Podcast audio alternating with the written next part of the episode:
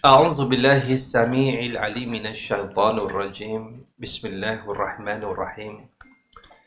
الحمد لله الذي أرسل رسوله بالهدى والدين الحق ليظهره على الدين كله ولو كره المشركون. صلوات الله وسلامه على سائر الأنبياء والمرسلين. والصديقين والشهداء والصالحين والمجاهدين ومن تبعهم بإحسان إلى يوم يقوم الناس لرب العالمين. قال الرب اشرح لي صدري ويسر لي أمري. واحلل عقدة من لساني يفقه قولي. سبحانك لا علم لنا إلا ما علمتنا. إنك أنت العليم الحكيم ولا حول ولا قوة إلا بالله العلي العظيم أما بعد اللهم أصلح قلوبنا وأنزل عيوبنا وتولنا بالحسنى وزينا بالتقوى واجمع لنا خير الآخرة والأولى وارزقنا طاعتك ما أبقيتنا Wahai Allah perelokkan hati kami Cabutkan keaiban dari diri kami Dorongkan kami pada jalan-jalan kebaikan Hiaskan hati kami dengan ketakwaan. Himpunkan bagi kami kebaikan-kebaikan akhirat dan dunia. Rezekikan kepada kami ketaatan kepadamu Selagi mana kami hidup menumpang di atas muka bumi. Amin Ya Rabbal Alamin. Yang saya hormati lagi saya kasihi tuan-tuan haji, puan-puan hajat, tuan-tuan, puan-puan, muslimin, muslimat, hadirin, hadirat, sahabat dan sahabiah yang dirahmati oleh Allah Subhanahu wa taala. Pertama dan selamanya syukur kita dihimpunkan dengan himpunan yang baik. Mudah-mudahan Allah mengakhirkan kehidupan kita dengan pengakhiran yang baik kerana kita sentiasa duduk dalam keadaan mencari keredaan dan ketaatannya. Dan sebab itu Nabi kata, orang itu akan mati di atas perbuatan yang dia suka buat. Faham tak faham? Tak faham. Kalau orang tu suka solat, insya-Allah mati sedang solat. Kalau orang suka berzikir, mati sedang berzikir. Orang suka baca Quran, mati sedang baca Quran. Orang suka pergi kuliah, mati sedang berkuliah. Tapi kalau orang suka isap rokok macam mana? Ah, sendiri mau ingatlah. Eh, jadi maksud saya tadi kita menempatkan diri kita dalam keadaan apa? Dalam keadaan kita itu sentiasa taat. Sebab itu doa tu tadi yang saya suka baca, doa itu doa Imam An-Nawawi. Eh, doa Imam An-Nawawi. Dia minta enam perkara. Yang terakhir tu disebut apa? Warzuqna ta'ataka ma'abkaitana. Rezekikan kepada kami, Ya Allah, ketaatan kepadamu selagi mana kami hidup menumpang di atas muka bumi. Maksudnya hidup ni sentiasa taat kepada Allah merupakan satu kecenderungan hati. Merupakan satu kan rasa khusyuk dia untuk jadi taat. Bukan sebab Allah bagi peluang.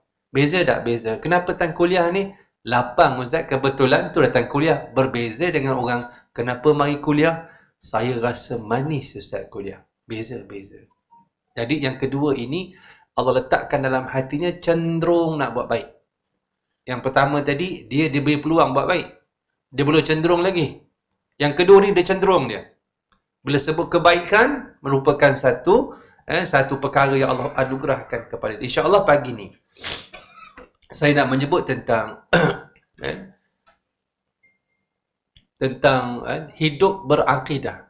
Eh, hidup berakidah eh, hidup berakidah dan insya-Allah dalam perbincangan ini saya nak nak saya nak mengambil beberapa tokoh daripada eh, sahabat Nabi sallallahu alaihi wasallam yang kita nak menyorot daripada beberapa ayat al-Quran al-Karim insya-Allah. Saya nak memetik perbincangan kita ini dengan uh, dengan mengambil kan, surah namanya surahnya surah Ibrahim. Dan ayatnya 24. Allah memberi contoh dengan menyebut ba'da a'udzu billahi minasyaitonir rajim alam tara kaifa daraballahu kalimatan thayyibah ka syajaratin thayyibah asluha thabitun wa far'uha fis sama. Tu'ti ukulaha kulahinin bi'izni rabbiha. Wa yadribullahu al-amsala lin-nasi la'allahum yatadhakkarun. Tidakkah kau melihat wahai Muhammad perumpamaan perkataan yang baik. Perumpamaan keyakinan yang baik, tauhid yang baik, akidah yang baik kepada Allah itu seperti pokok yang baik.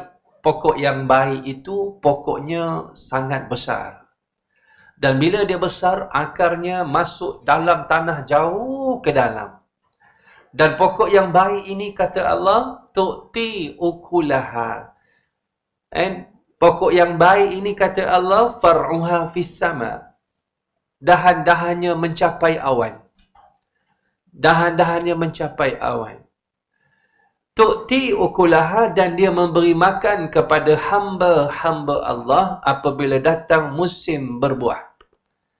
Yang demikian itu Allah memberi contoh kepada kamu.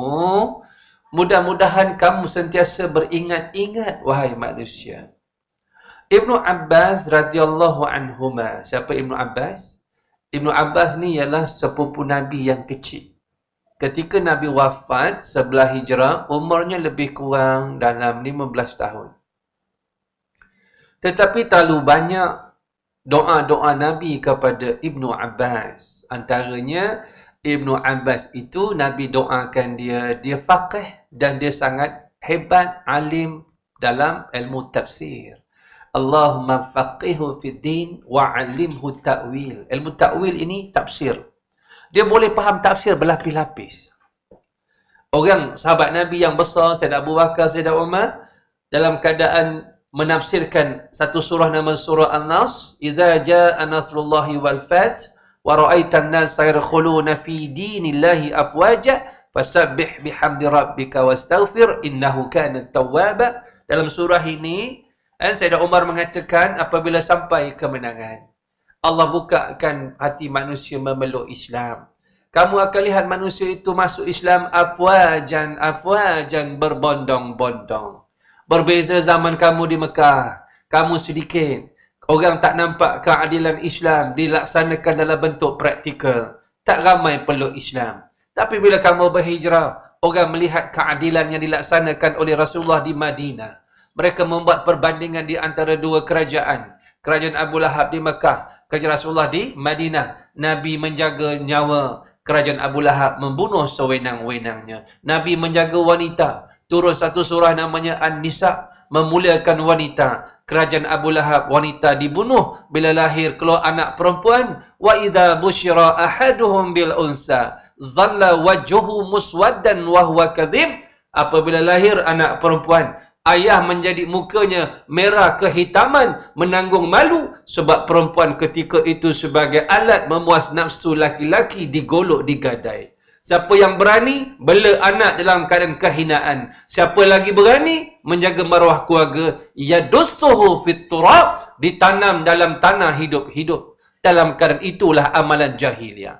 Kadar Rasulullah menjaga akal. Nabi mengharamkan arak kerajaan Abu Lahab minum arak dalam keadaan yang begitu meluas. Semua ini perbandingan yang dibuat oleh semenanjung tanah Arab menyebabkan orang memeluk Islam afwajan afwajan berbondong-bondong.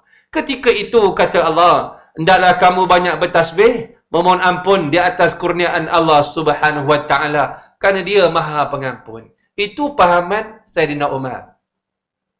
Bila ditanya kepada Sayyidina, ditanya kepada kan, Ibnu Abbas radhiyallahu anhu budak kecil ni, dia kata apa? Apa yang aku faham dari surah yang pendek ini? Ajal Nabi sudah hampir. Ah? Pening sahabat-sahabat yang besar? Kibaru sahabat pening? Dalam surah ini tidak menceritakan kewafatan Nabi sudah hampir, tapi tafsiran Ibnu Abbas kewafatan Nabi sudah hampir. Kenapa? Sebab bila mana Islam dah menang. Kerja Nabi habis. Bila kerja Nabi habis, dia akan balik kepada Tuhannya. Nampak? Bagaimana cara dia menafsir?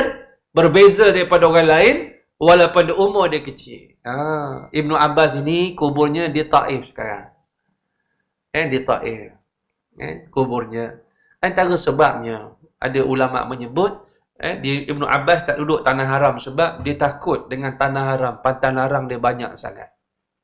Ada sahabat duduk di luar tanah haram. Masuk waktu, masuk tanah haram solat. Lepas tu keluar tanah haram. Orang Malaysia boleh isap rokok di tanah haram. Itu kelebihan orang Malaysia. Eh, tanah haram ni bukan sebarang tempat. Sebab tu meninggal di tanah haram satu perkara. Meninggal sedang berihram dua perkara lagi hebat. Sebab tu kalau kita tengok jenazah di tanah haram, ada jenazah yang ditutup semua kafan, ada yang dibuka. Yang dibuka itu mati sedang ihram. Eh, dipakaikan, dibalut dengan kain ihram dia dan mukanya dibuka. Eh, inti ini membezakan di antara orang yang mati di tanah haram dengan orang yang mati sedang berihram di tanah haram. Berbeza, dua benda saja. Sebab itu dia anugerah daripada Allah. Jadi Ibn Abbas duduk di mana? Taif dan dia meninggal kuburnya ada di sana. Eh, itu Ibnu Abbas. Dan Ibnu Abbas menafsirkan ayat tadi 3 ayat 24 dan sebagai mukadimah kita kena faham disebut kalimah yang baik kalimah tayyibah ialah kalimah tauhid. And saya sebut tadi kita punya tajuk apa? Akidah yang? Hidup berakidah. Alhamdulillah dia tak tidur.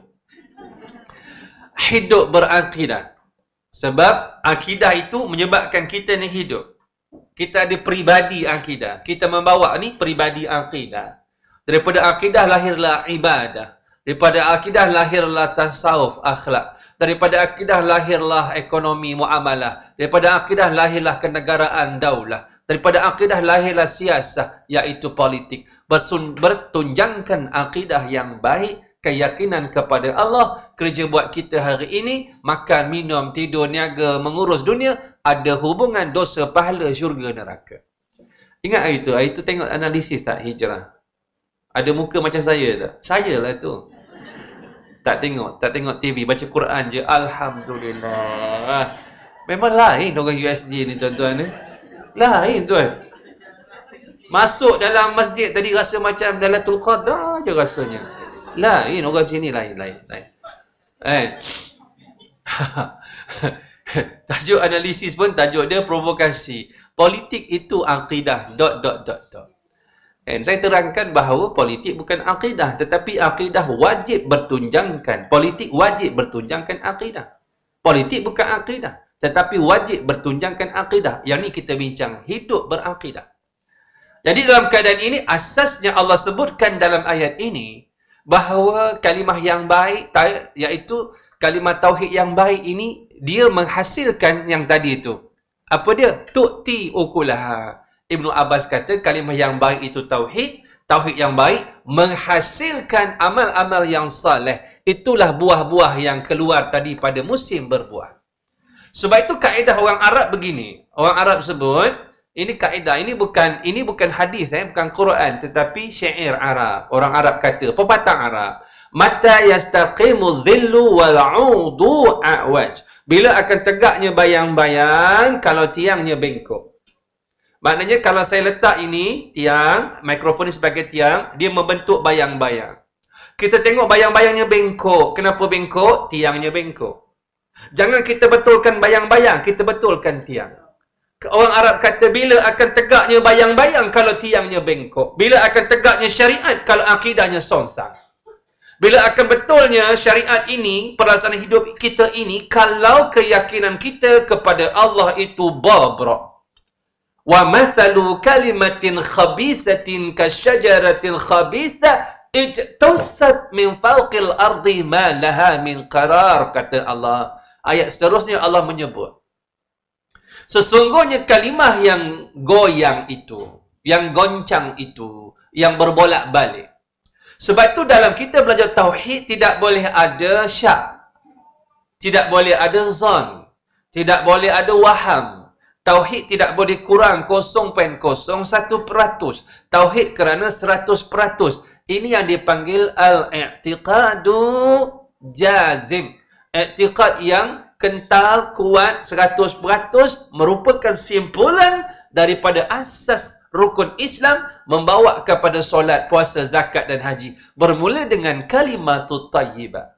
Sebab tu orang yang beribadah 100 tahun, cantik ibadahnya tetapi dalam hatinya ada satu unsur namanya al-irtiyab ragu-ragu dengan Allah tempatnya neraka tetapi berbeza orang yang 100 tahun menyembah berhala kemudian zuhur peluk Islam kemudian asar dia mati sedangkan dia belum mandi hadas mandi wajib peluk Islam belum lagi tahu solat belum tahu baca Quran belum belum belum tetapi akidahnya cantik tidak ada unsur syirik menyekutukan Allah, ragu-ragu pada Allah. Yang ni syurga Allah subhanahu wa ta'ala.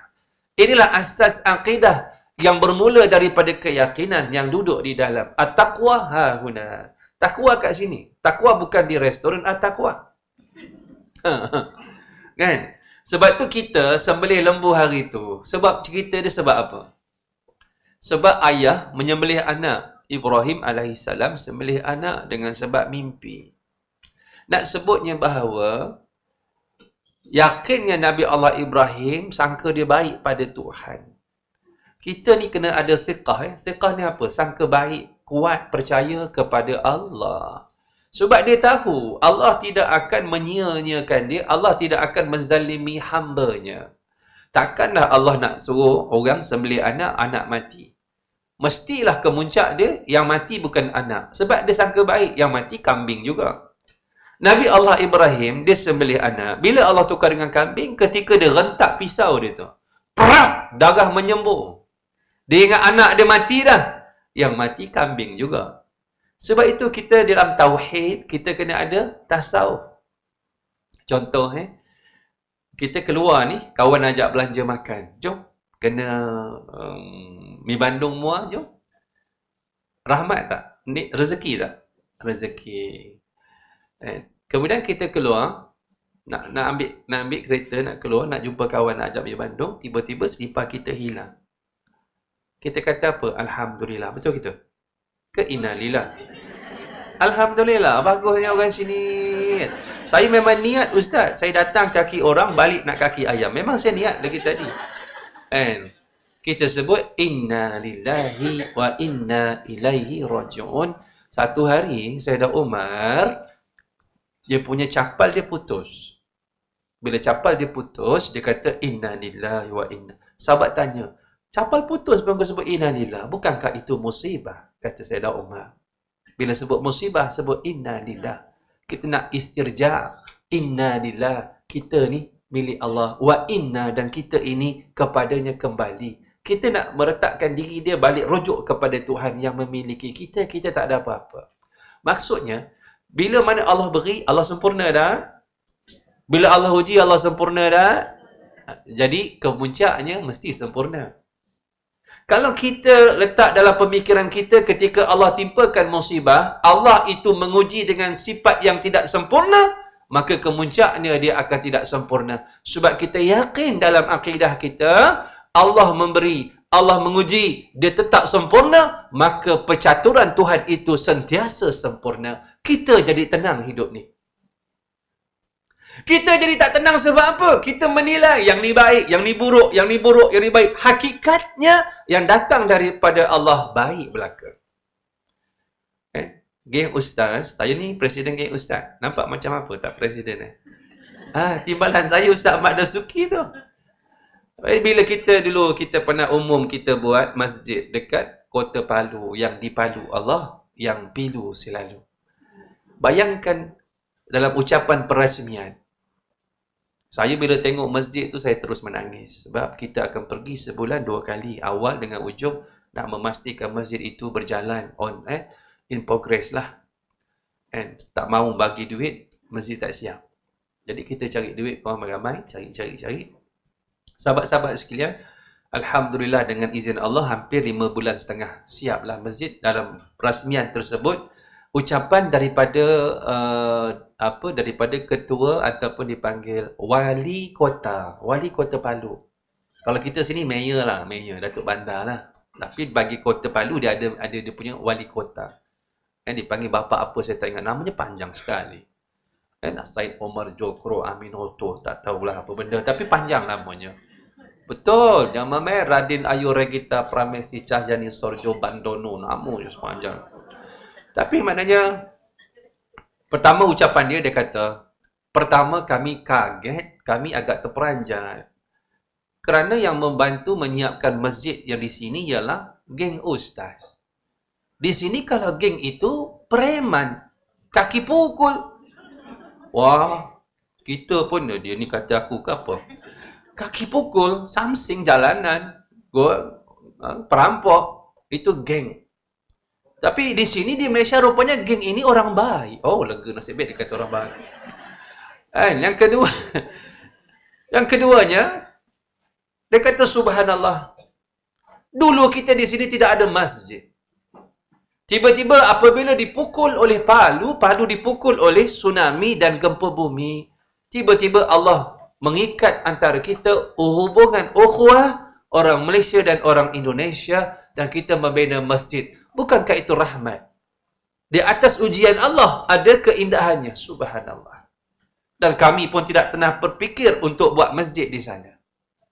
Kerana apa? Inilah keindahan. Inilah pentingnya tahu tauhid dan tauhid mesti disulam dengan syariat dan mesti disulam dengan tasawuf agar dia cantik sebab dalam al-Quran tiga unsur ini tidak boleh bercerai-berai. Tak boleh bercerai-berai iaitu tauhid, syariat dan juga tasawuf. Dia mesti terikat antara satu sama lain kerana ini asas dalam kehidupan. Tauhid itu sebagai apa dia pokoknya dan syariat sebagai dahannya dan tasawuf sebagai buah-buahnya apabila musim berbuah itu datang. Dan pentingnya tauhid ini, eh, hidup berakidah ini, keyakinan ini akan membawa kita sampai nak mati, sampai kita alam barzah dan sampai kita bertemu dengan Allah Subhanahu wa taala. Sebab itu Allah sebutkan dalam ayat kat hujung, yusabbitullahu alladhina amanu bil qawli thabit fil hayati dunya wa fil akhirah. Allah menetapkan orang beriman itu dengan apa? Dengan kalimah yang tetap, kalimah tauhid ketika mana? Dunia dan akhirat. Ulama menafsirkan ketika nak mati. Ketika kita nak mati sahabat dan sahabiah yang rahmati oleh Allah Subhanahu wa taala, kita punya tenaga semakin kurang, godaan semakin kuat. Ibarat telur di hujung tanduk.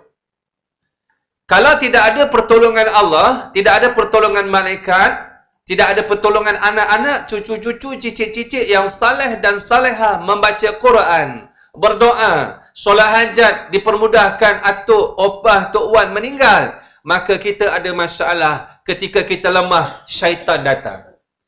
Syaitan menyerupai mak kita, menyerupai ayah kita, lalu dia berkata, ini ibumu, Inilah perut yang kamu tumpang dahulu sembilan bulan sembilan hari yang menanggung kamu. Inilah puting susu yang kamu hirup masa kamu bayi dulu wahai anakku. Jangan kamu mati Islam, kamu mati di atas Islam liberal macam aku. Mari pula rupa ayah dia, wahai anakku. Jangan kamu mati atas Islam. Ini ayah yang membesarkan kamu. Ketika kamu lahir, kaki kamu sebesar dua jari ayah.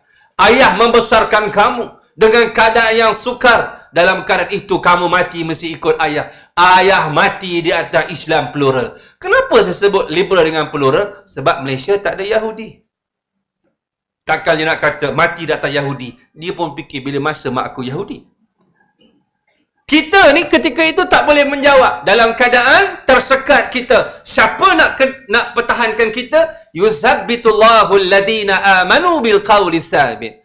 Allah yang telah menenangkan orang yang beriman sehingga dia boleh mengucap dengan mudah. Sebab itu dalam kitab yang namanya ditabir sebalik di sebalik tabir kematian Imam Al-Ghazali. Abu Hamid Muhammad bin Muhammad bin Muhammad Al-Ghazali yang lahir pada tahun 450 Hijrah meninggal pada tahun 505 Hijrah. Dia meninggal pada Masihinya 1111 Masihi. Forbuluan. Imam Al-Ghazali sebut dalam kitabnya apabila orang-orang jahat nak meninggal, nak mati dalam keadaan eh, dalam keadaan malaikat datang dengan muka yang menakutkan. Dalam keadaan muka yang menakutkan malaikat maut sangat hitam bulu-bulu romanya ialah api-api neraka Allah Subhanahu wa taala. Sebab tu kita bila nak meninggalkan 100 hari sebelum meninggal 100 hari kita akan rasa uh, badan kita menggigil-gigil lepas waktu asar. Macam kita itu korban, daging tu kita potong. Ada daging yang suami kita bawa balik puan, kita sedang potong dia bergerak. Gedi, gedi, gedi, gedi, gedi, gedi, gedi. Macam tu lebih kurang. Lepas waktu asar. Lepas waktu asar hari ni cuba rasa. Kalau ada tak lama tu. Seratus hari sebelum kematian. Empat puluh hari sebelum kematian. Dia akan sakit lepas waktu asar di keliling pusat dia. Pusat tu akan rasa sakit, ada rasa ngilu-ngilu, ada rasa sesuatu yang bukan sakit biasa. Lepas waktu asar. Kalau hari-hari biasa, malaikat akan tengok dia 70 kali sehari semalam. 70 kali. Tapi apabila 40 hari sebelum meninggal, malaikat akan berdamping dengan dia. Menempel dengan dia. Malaikat ikut dia pergi Masjid Al-Falah. Malaikat ikut dia pergi Sogo, pergi Jaya, pergi Padang. Dia ikut dalam keadaan dia sudah dekat. Ketika itu, nama-nama daun kita mula gugur di mbak. Di arash Allah ada pokok dan pokok tersebut tertulis di daunnya nama-nama kita. Daun kita mula gugur, mula dikutip oleh malaikat Allah bahawa kita akan pergi bertemu dengan Allah dalam tempoh tak lama. Bila? 40 hari. Ketika 40 hari ini terkadang malaikat mula mula menampakkan mukanya. Tu yang terberak terkencing tu. Malaikat mula menampak menzahirkan mukanya yang menakutkan bagi orang yang tak beriman. Sebab itu bagi orang yang tak beriman, dia tak ada masa, tak ada tangguhan. Tapi bagi orang yang beriman, bila malaikat beri salam, Assalamualaikum, Waalaikumsalam. Aku malaikat maut nak ambil nyawa kamu. Dia berkata, wahai malaikat maut, aku dah lama dah tunggu kamu datang. Kamu tak datang-datang. Bila-bila masa kamu boleh ambil? Begitu keadaan orang yang nak meninggal bila dia beriman, setenang air dikali ditenangkan oleh Allah pertama tadi yusabitullahu alladhina amanu. Yang kedua tatanazzalu alaihimul malaikah. Alla takhafu wala tahzanu wa abshiru bil jannati allati kuntum tu'adun.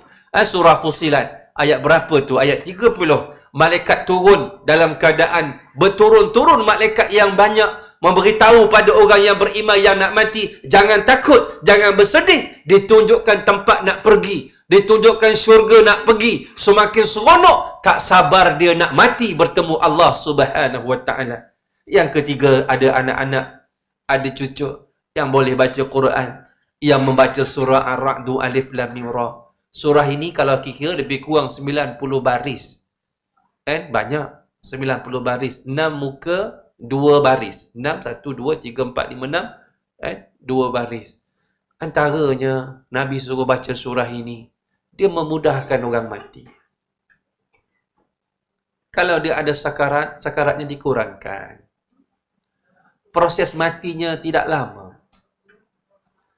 Eh? Ar-Ra'du, Alif Lam Mim Ra. Alif Lam Mim, Alif Lam Mim Ra. Jangan salah baca. Al-Mari. Banyaklah kau punya Al-Mari.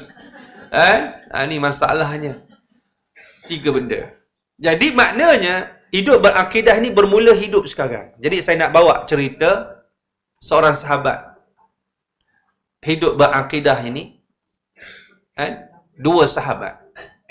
Eh, satu meninggal pada 22 hijrah. Maknanya meninggal pada zaman Sayyidina Umar. Sayyidina Umar Al-Khattab. Umar memerintah dari 13 hijrah sampai 23 hijrah. Bermakna 10 tahun. 23 sampai 35, 12 tahun Sayyidina Uthman. 35 sampai 40 hijrah Sayyidina Ali. Lebih kurang 5 tahun. Sayyidina Abu Bakar hampir 3 tahun. Dan sebelah hijrah Nabi wafat sampai 13 hijrah. Ini dipanggil Khulafa Ar-Rashidin Al-Mahdiyin kan ini dipanggil Khulafa Ar-Rashidin Al-Mahdiyin kan yang mana kan dipilih oleh Allah Subhanahu Wa Taala yang diangkat oleh Nabi bukan sembarangan orang.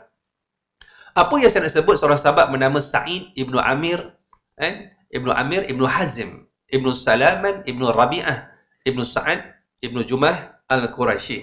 Eh, Ibnu Jumah Al-Quraisy.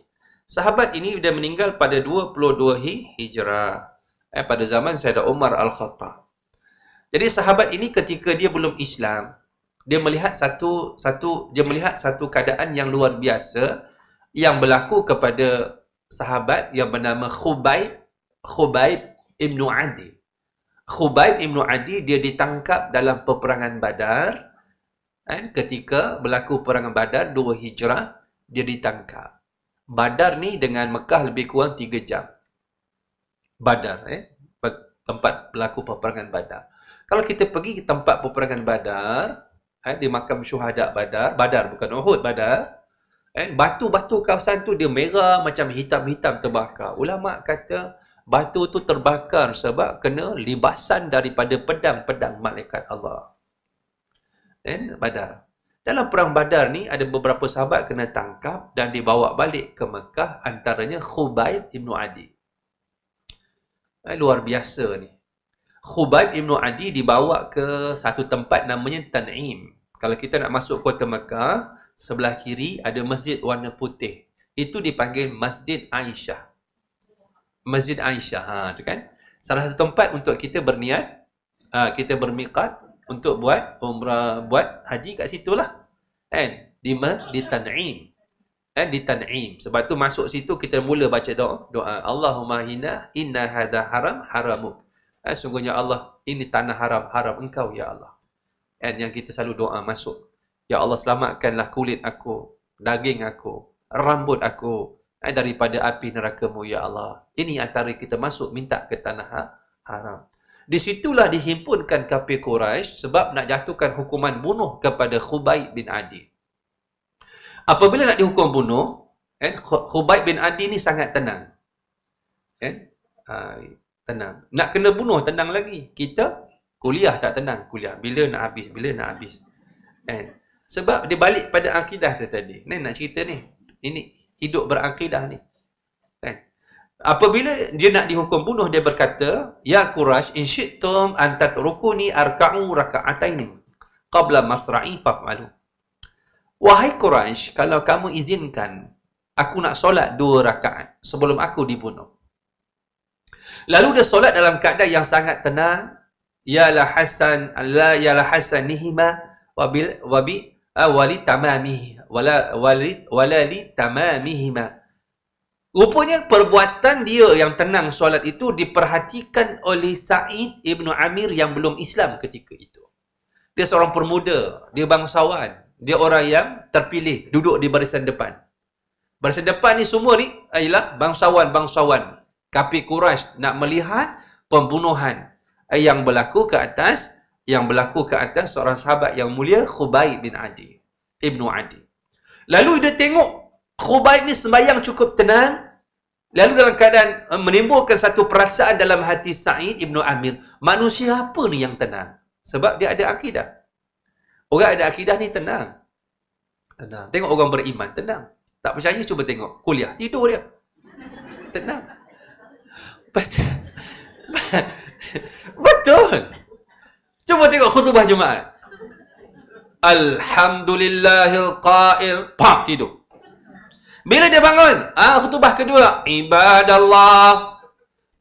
Macam kena sihir. Deh.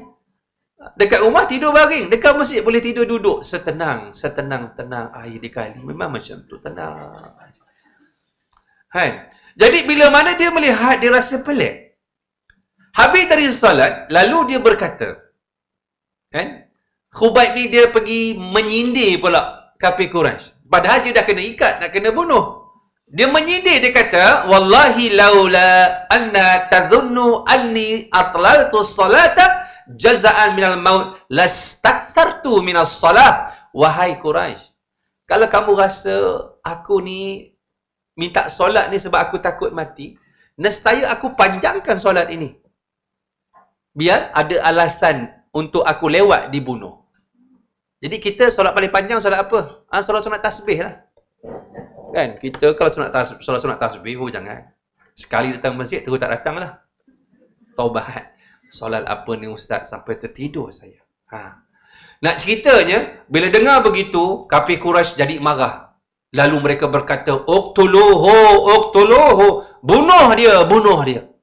Segeralah bunuh dia. Lalu mulalah ditikam, ditobek, dikelarnya Khubaib Ibn Adi. Ketika darah mula mengalir, kafir Quraisy memberikan satu tawaran yang luar biasa. Atuhibbu an yakuna Muhammadun makanak wa anta najin? Wahai Khubayb, maukah kamu sekiranya kami bebaskan kamu dengan syarat kamu balik Madinah, kamu bawa Muhammad, bawa ke sini kami bunuh Muhammad. galang ganti kamu sebagai membebaskan kamu daripada hukuman mati. Darah ni mula mengalir. Dia mula dikelah oleh pisau. And ada yang menusuk dengan pisau, menusuk dengan pedang. Darah mula mengalir, ditawarkan dengan nyawa, digantikan nyawa Nabi.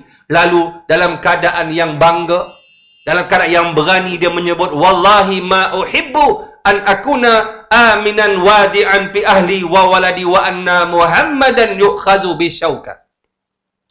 Aku demi Allah aku tidak pernah merasa setuju, aku tidak pernah reda, aku tidak pernah rasa seronok, aku rasa tenang, aminan wa wadi'an, aku rasa gembira bersama dengan keluarga aku di rumah dalam keadaan Muhammad itu ditusuk oleh duri. Maksudnya, bukan Muhammad itu kamu bunuh. Muhammad itu kamu tusuk dengan sebatang duri pun aku tak reda. Apalagi dibunuh. Aku pilih untuk mati. Allahu Akbar. Meremang bulu tengkuk kita.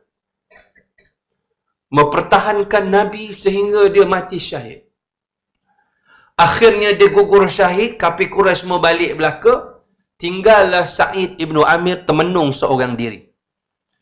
Dia merasa pelik. Sudah masuk dalam hatinya satu perasaan. Apakah jenis manusia yang dipertahankan oleh Khubaib ibnu Adi sehingga dia sanggup memberikan nyawanya? Siapakah Muhammad? Sejak daripada itu dia tidak tenang.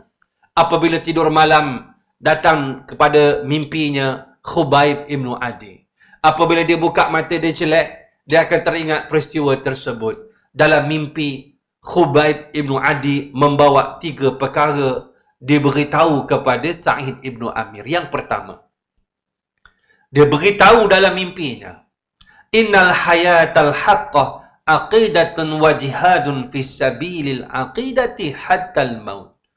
Wahai Sa'id, kehidupan yang sebenar, yang hakiki, ialah kehidupan yang berasaskan akidah dan jihad. Mempertahankan akidah tersebut walaupun kamu mati kerananya. Allahu Akbar. Ini yang disebut dalam Al-Quran. Dalam surah Yasin. Waja'a min aqsal madinati rajulun yas'a. Datang daripada pinggir bandar laki-laki bernama Habib Al-Najar.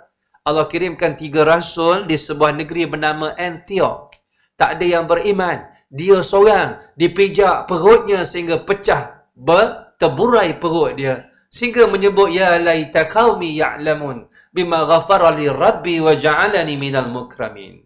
Begitu juga dalam surah al-kahfi tujuh pemuda lari daripada rumah anak menteri-menteri orang-orang kaya menyelamatkan akidah dia bila raja mengaku Tuhan siapa tak mengaku Tuhan dibunuh nahnu naqussu alaika naba'ahum bil haqq innahum fityatun amanu bi rabbihim wazidnahum huda. Kami cerita pada kamu wahai Muhammad, sebelum zaman kamu, sebelum zaman kamu, di antara zaman Nabi Isa dan zaman kamu terdapat kisah pemuda yang sayangkannya akidahnya membawa diri Allah tidurkan 300 tahun di dalam di dalam gua kerana mempertahankan akidah dia. Cuba tengok surah Al-Buruj. Was-sama'i dhatil buruj. Allah cerita tentang qutila ashabul ukhdud. Ukhdud ni parit api yang besar.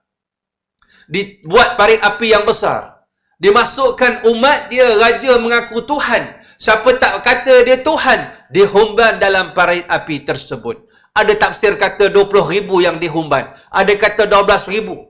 Tafsir Al-Kalbi mengatakan jumlah yang dibakar hidup-hidup 70 ribu orang.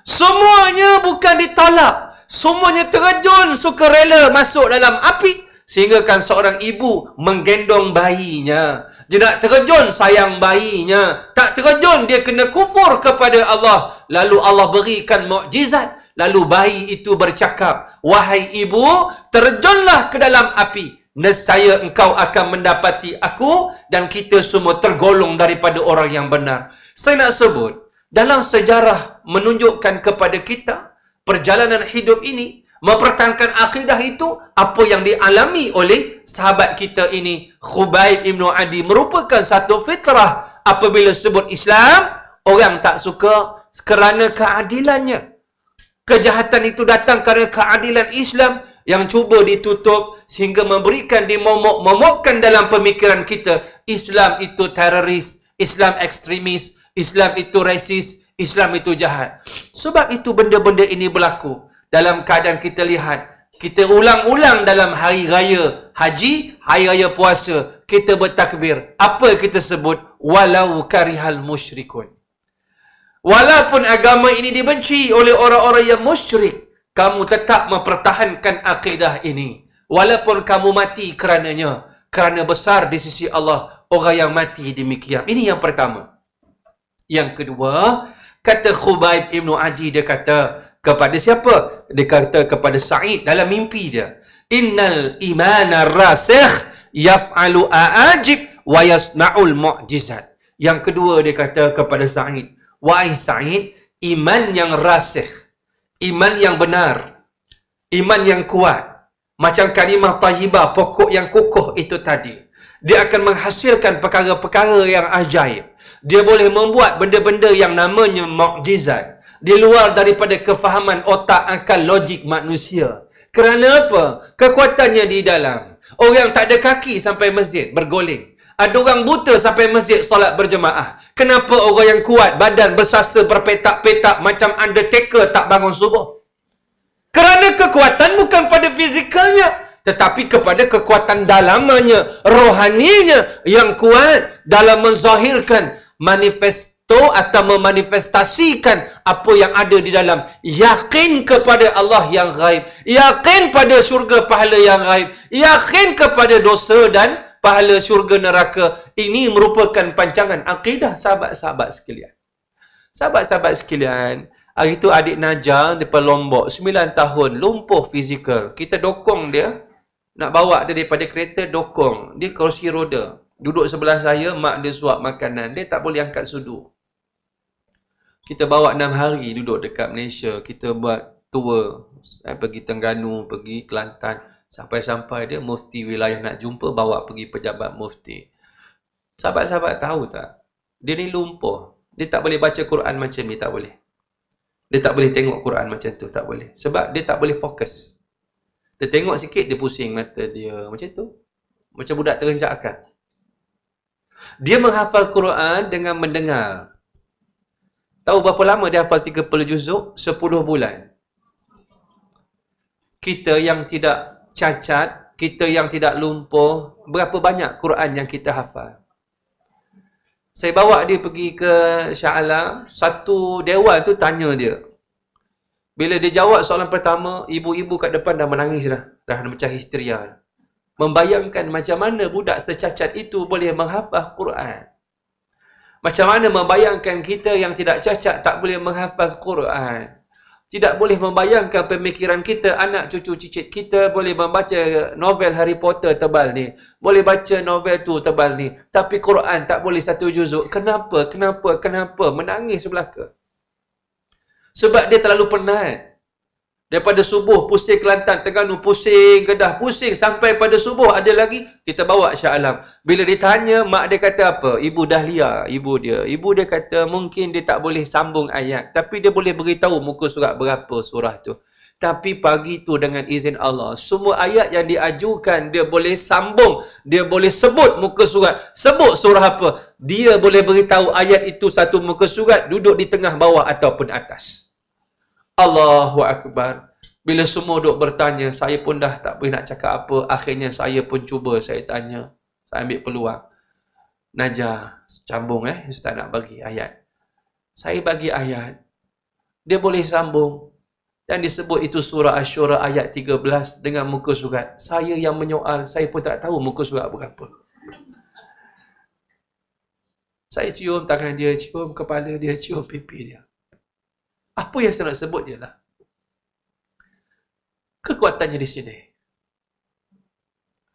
Kekuatan ibunya juga di sini.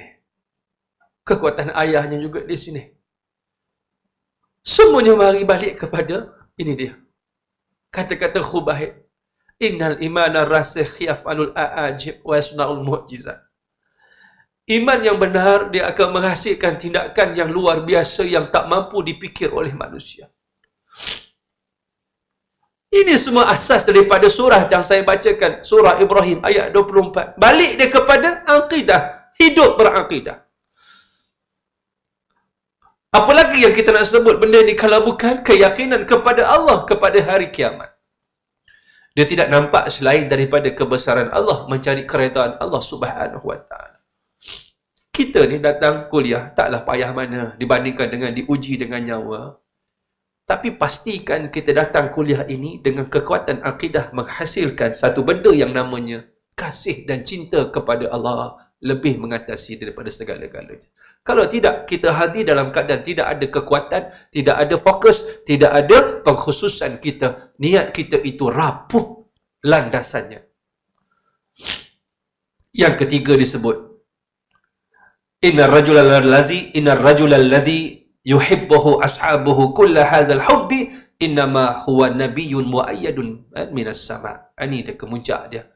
Dia kata wahai Sa'id laki-laki yang nama Muhammad yang aku pertahankan itu yang kami semua kasih kepadanya dengan segala sepenuh kasih sayang oleh sahabat-sahabatnya Muhammad itu dia diutus daripada langit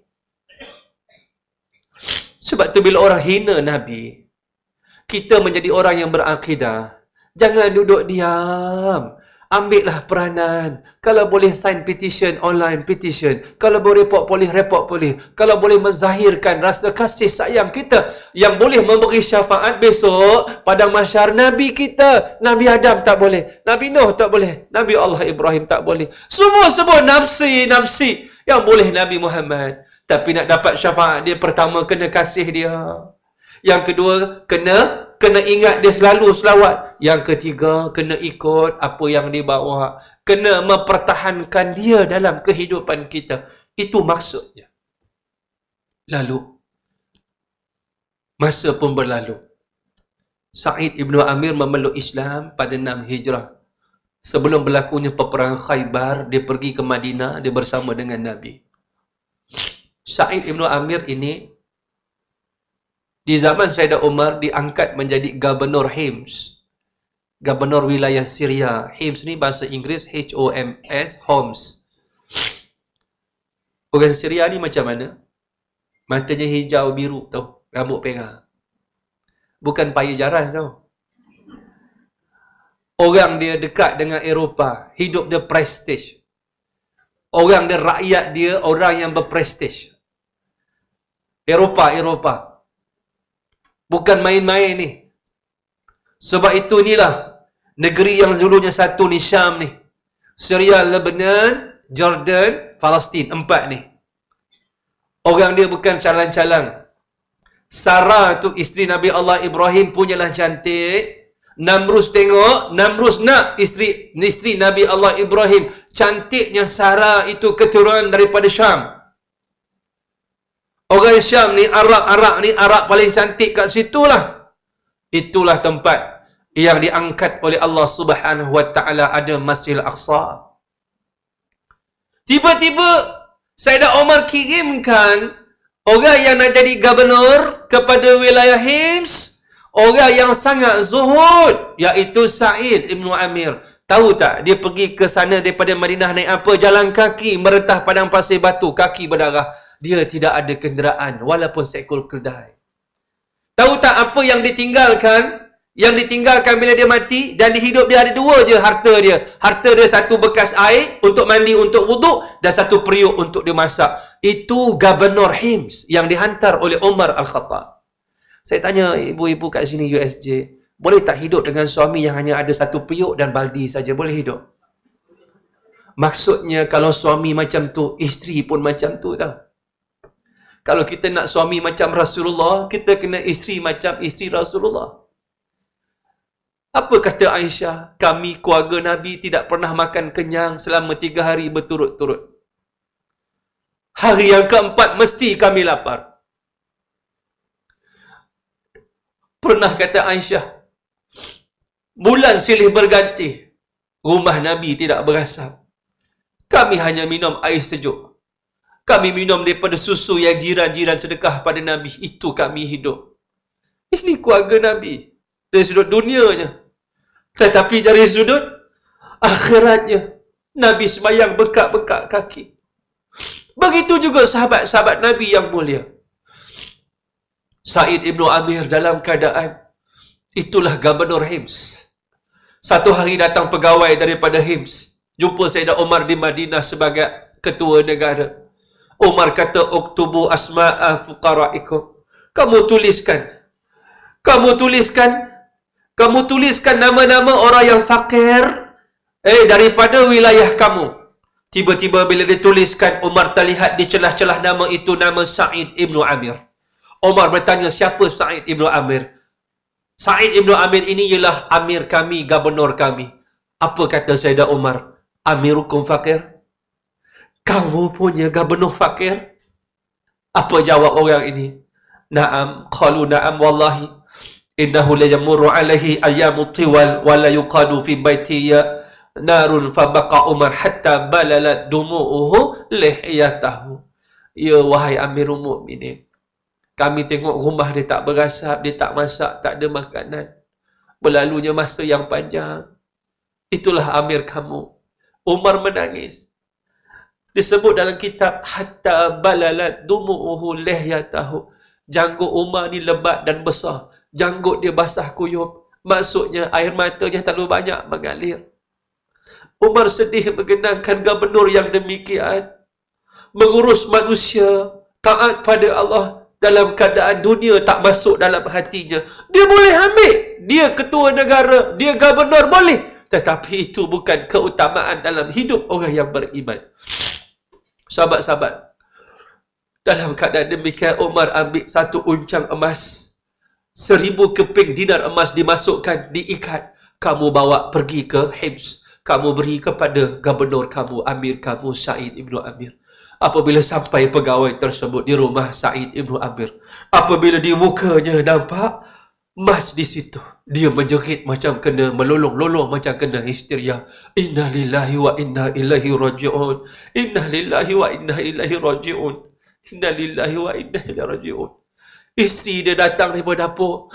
Mahabika ya Said. Mahasabaka ya Said. Hal mata amirul mu'minin. Wahai Said, kenapa kamu menjerit macam ni? Adakah Amir Mu'minin mati? Adakah Umar mati? Kenapa kamu menjerit? Dia jawab, Bal a'zab minha. Sebenarnya lebih teruk daripada Umar mati. Dakhalan alaya dunia. Litub sida akhirati. Masuk kepada aku ni hari ini. Masuk rumah aku. Dunia. Untuk menghapuskan. Untuk me, untuk merugikan akhirat aku. Masuk dalam rumah aku dunia. Aku tak nak dunia. Lalu isteri dia kata, Wahai suamiku. Jangan kamu rasa susah. Marilah aku tolong kamu. Kita pakat kita bedak-bedakkan pada orang miskin dekat sini. Lalu dia dengan isterinya membahagikan semua seribu keping dinar emas kepada orang miskin. Sekeping pun dia tak ambil bagi diri dia, keluarga dia. Mereka cerita kemuncak daripada akidah ini. Saya nak sebut satu benda. Umar tak puas hati. Dia rasa risau. Betul ke aku hantar dia ni pergi ke Syria? Betul ke orang Syria ni hebat-hebat? Aku takut. Aku hantar gubernur semua orang tolak. Aku hantar yang paling baik ni Said Ibn Amir. Dia pergi ziarah ke sana setahun kemudian. Sampai kat sana Umar kata, Wahai rakyat, aku nak tanya, ada tak komplain daripada gubernur yang aku kirim? Rakyat empat, empat, eh? Rakyat berhimpun, dia kata, aku ada lima Rakyat kata ada lima komplain. Yang pertama, yang pertama, apa dia kata Umar?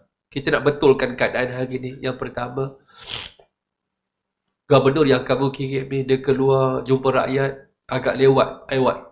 Dah dekat pukul 10, 11 baru dia keluar. Lalu ditanya kepada Said, betul ke Said? Wahai Umar, aku malu nak cerita, ni aib aku tapi nak buat macam mana? Aku nak terangkan keadaan sebenar. Aku tak ada orang gaji. Lepas solat subuh, aku menguli tepung kalau ada tepung. Bila aku uli, uli, uli, uli tepung. Aku tunggu dia kembang. Aku dibuat roti. Dah habis semua siap untuk keluarga aku. Bawa aku keluar, jumpa dengan rakyat.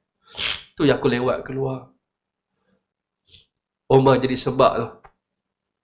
Macam ni kan benuk. Boleh ambil orang gaji. Boleh senang hidup dunia. Tapi dia tak mahu dunia. Semuanya dia buat sendiri. Yang kedua, Kami nak mengadu pada kamu, wahai Amirul Mukminin. Gubernur kamu ni malam-malam dia tak terima tetamu.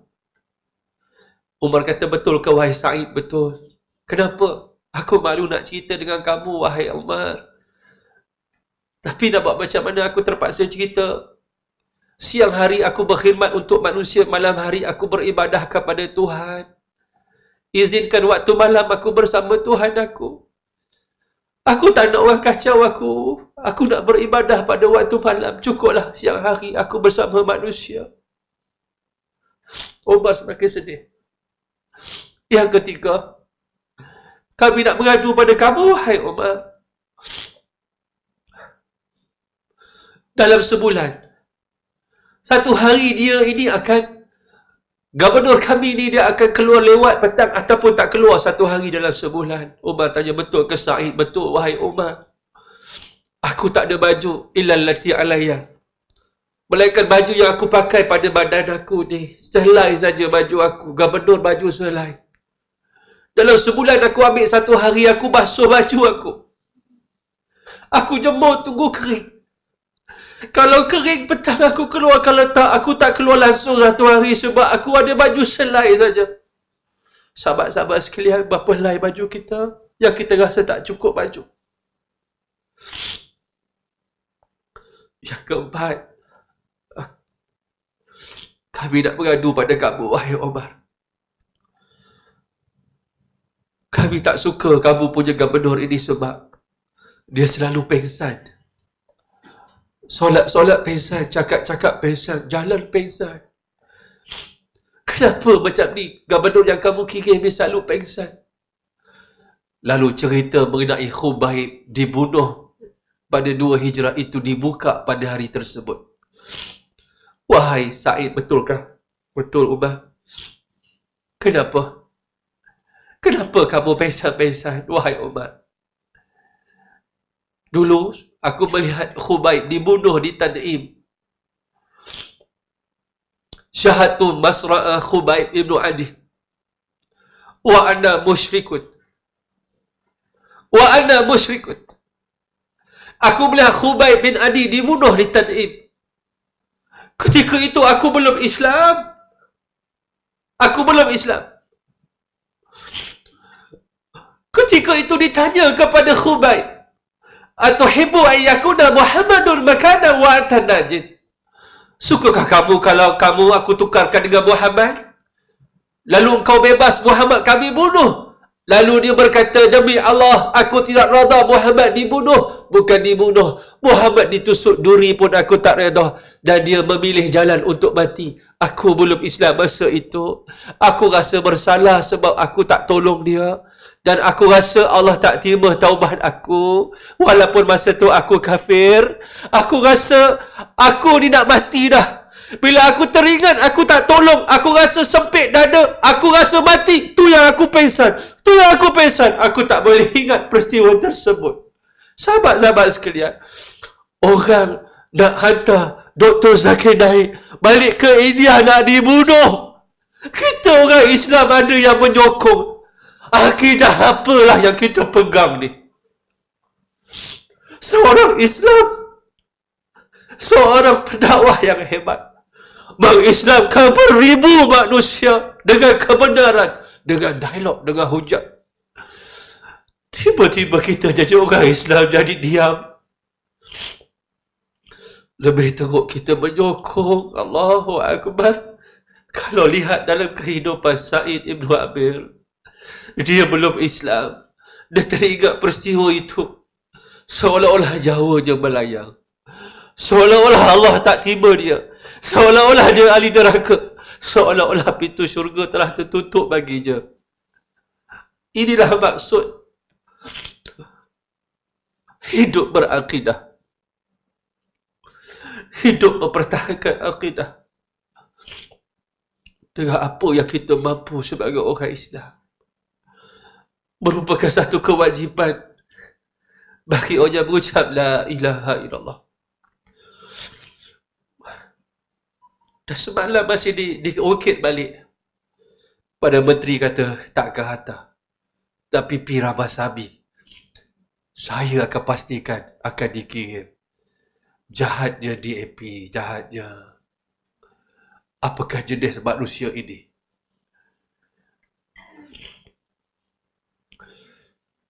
Kalau itu urusan dia, apa urusan kita di hadapan Tuhan besok? Apa yang kamu buat? Nabi kata la taqtulu dafad. Jangan kamu bunuh katak, jangan kamu bunuh katak. Katak ini bukan diharamkan makan, bukan sebab dua alam sangat. Bukan sebab kotor sangat. Dia tu kotor binatang tu. Tapi ada satu syafaat daripada Nabi fa innaha marat ala nari Ibrahim. Dulu juga katak berjalan di hadapan api yang membakar Nabi Ibrahim.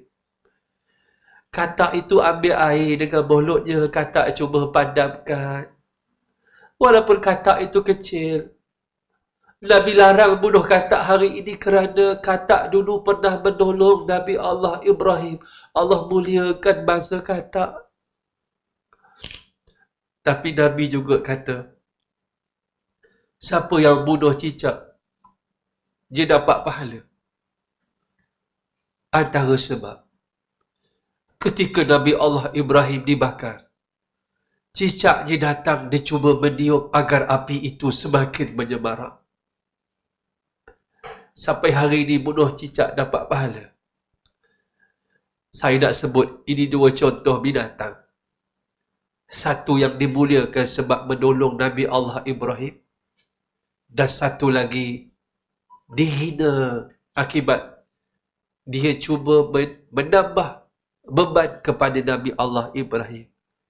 Sebab itu kita renung-renungkanlah hari ini sebagai satu muhasabah. Ya akidah Islam perlu dipertahankan. Siapa nak pertahankan akidah Islam kalau bukan orang Islam?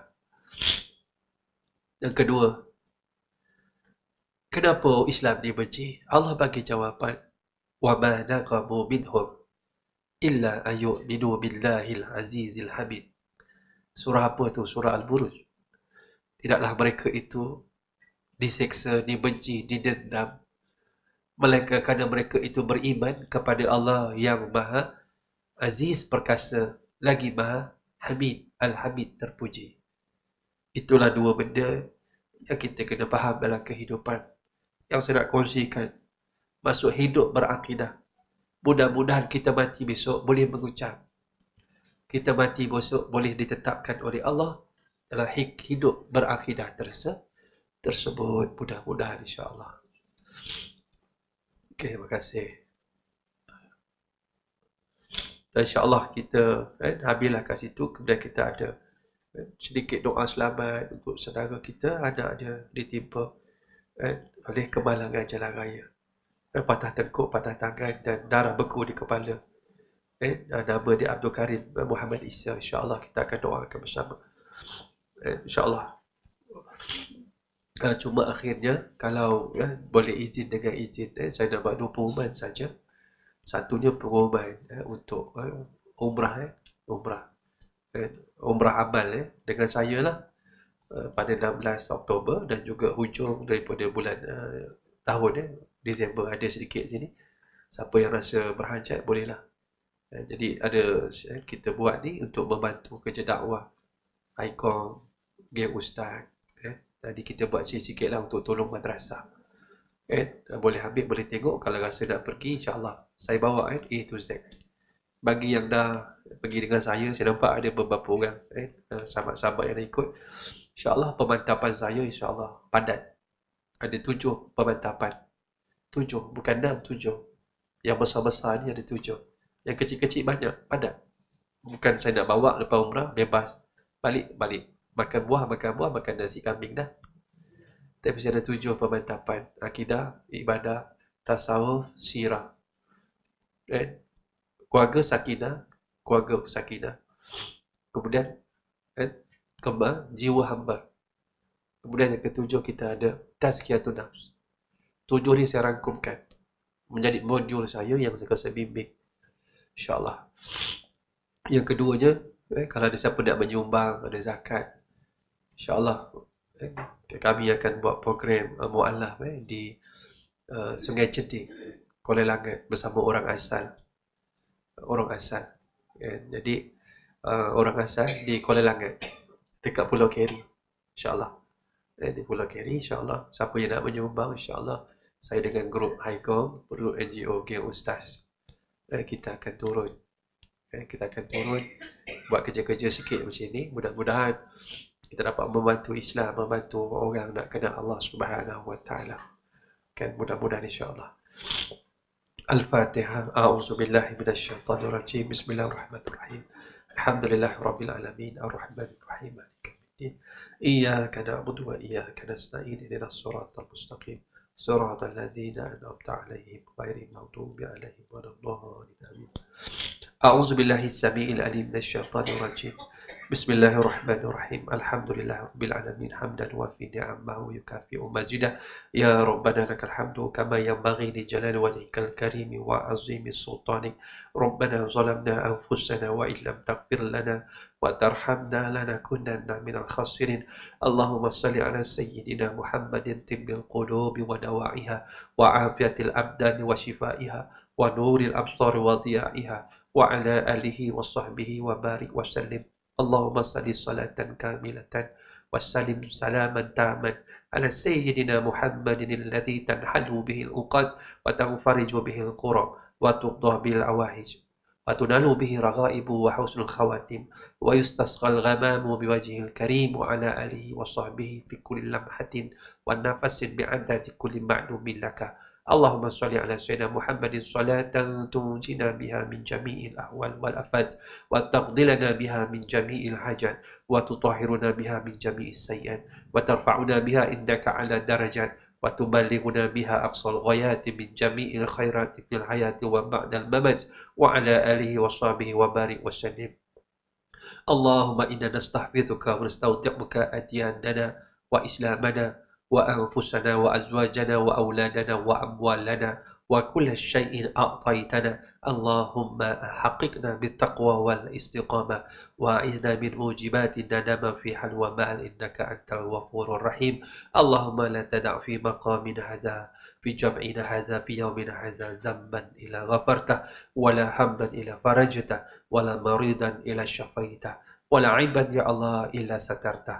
ولا حقا إلى أعليته ولا باطلا إلى أصحبته ولا طاغيا إلى خزلته ولا حاجة من حوائج الدنيا والآخرة إلا قضيته ولا مريضا إلى شفيته ولا مريضا إلى شفيته ولا مريضا إلى شفيته ولا مريضا إلا شفيته ربنا تقبل منا إنك أنت السميع العليم وتب علينا يا الله إنك أنت التواب الرحيم. يا الله يا Tuhan kami pandanglah kami ya Allah dengan pandangan rahmat dan kasih sayangmu. Janganlah kau pandang kami, Ya Allah, dengan pandangan kemurkaanmu. Ya Allah, Ya Tuhan kami, perkenankanlah doa kami, Ya Allah. Walaupun tangan kami tak secuci mana, siapalah kami meminta-minta, merayu-rayu padamu. Melainkan hamba yang banyak melakukan dosa dan kesalahan. Ya Allah, Engkau memerintahkan kami meminta. Engkau menjanjikan permintaan kami dimakbulkan. Kami mengangkat tangan kami kepadamu, Ya Allah. Pandanglah kami, ampunkan dosa kami dosa kedua orang ibu bapa kami, dosa ibu yang mengorbankan nyawanya melahirkan kami, dosa ayah ya Allah yang telah membanting tulang empat keratnya membesar dan mendidik kami. Ampunkan dosa suami kami ya Allah, suami yang menanggung dosa kami sejak kami diijab kabulkan. Ampunkan dosa isteri kami ya Allah. Isteri yang banyak bersabar, berkorban dengan kami. Apakah dosa anak-anak kami, Ya Allah? Terkadang anak-anak kami lalai daripada mengingatimu, Ya Allah. Kami lalai daripada bertarbiah mereka dengan agamamu, Ya Allah.